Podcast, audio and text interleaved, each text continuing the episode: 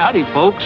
I'm fixing to tell y'all about Texas, nicknamed the Lone Star State. I'm particularly fond of these. I pulled them out of a place on Midgard called Texas. Don't mess with Texas? That's the message. I'm Walker, and I'm Texas Ranger. Taxi. I mean, anything for Salinas.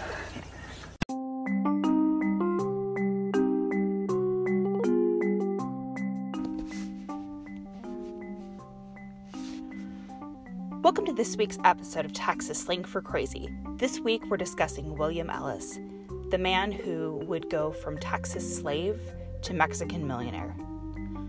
William Ellis was born to slaves in Victoria, Texas in 1864, but he would die Guillermo Enrique Eliseo, one of the wealthiest men in Mexico.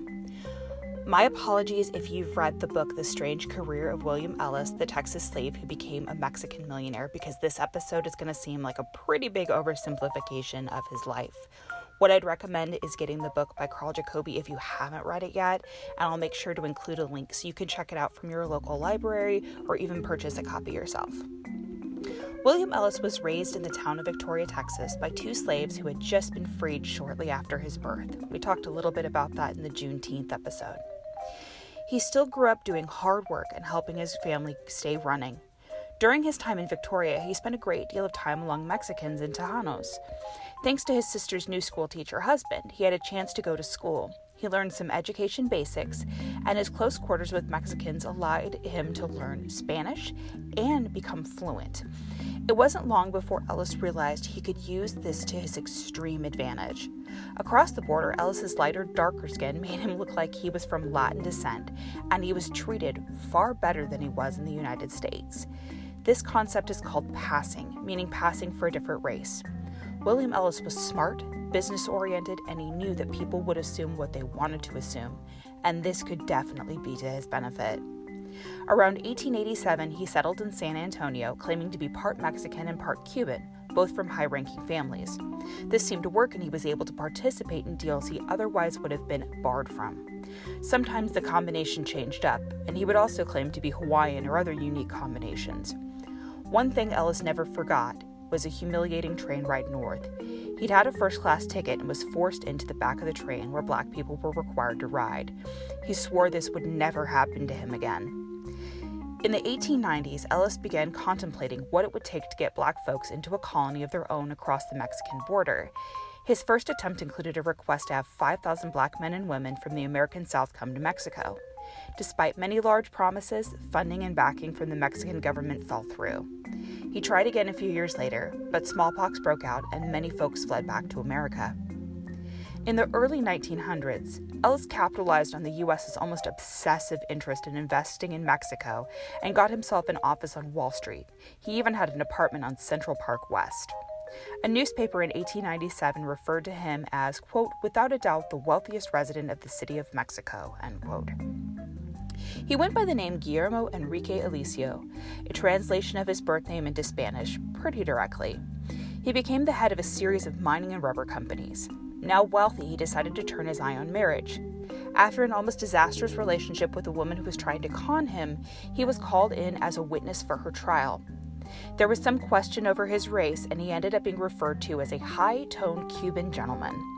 He wore an incredibly expensive suit, and his fingers were decked out with diamonds galore. The woman's family's insistence on his Latin descent kept his passing secure, but he became more insistent on his image. He ended up marrying a white woman named Maud Sherwood in 1903.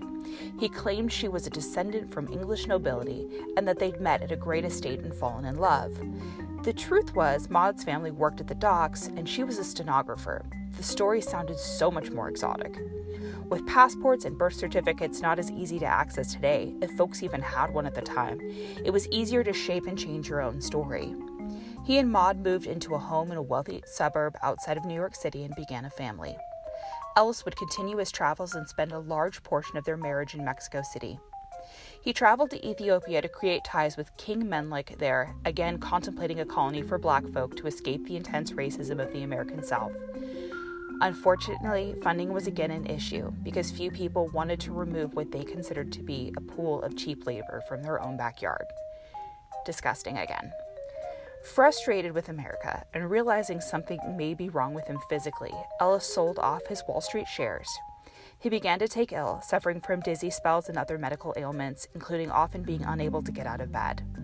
Some suspect it was typhus, but with medical records the way they are from the time period, it could have been a variety of things. He began to spend more time in Mexico City, partially in an attempt to hide his illness from others. He would pass away in 1923. He is buried in the Spanish cemetery in Mexico City. His son, who would later travel to Mexico to follow in his father's footsteps, is buried in the American cemetery. In 2019, the rights to the book about his life, written by Karl Jacoby, were purchased by Hollywood. So here's hoping we get a really interesting film in the future. Thank you so much for listening to this week's episode of Texas Slang for Crazy. We hope you're doing well.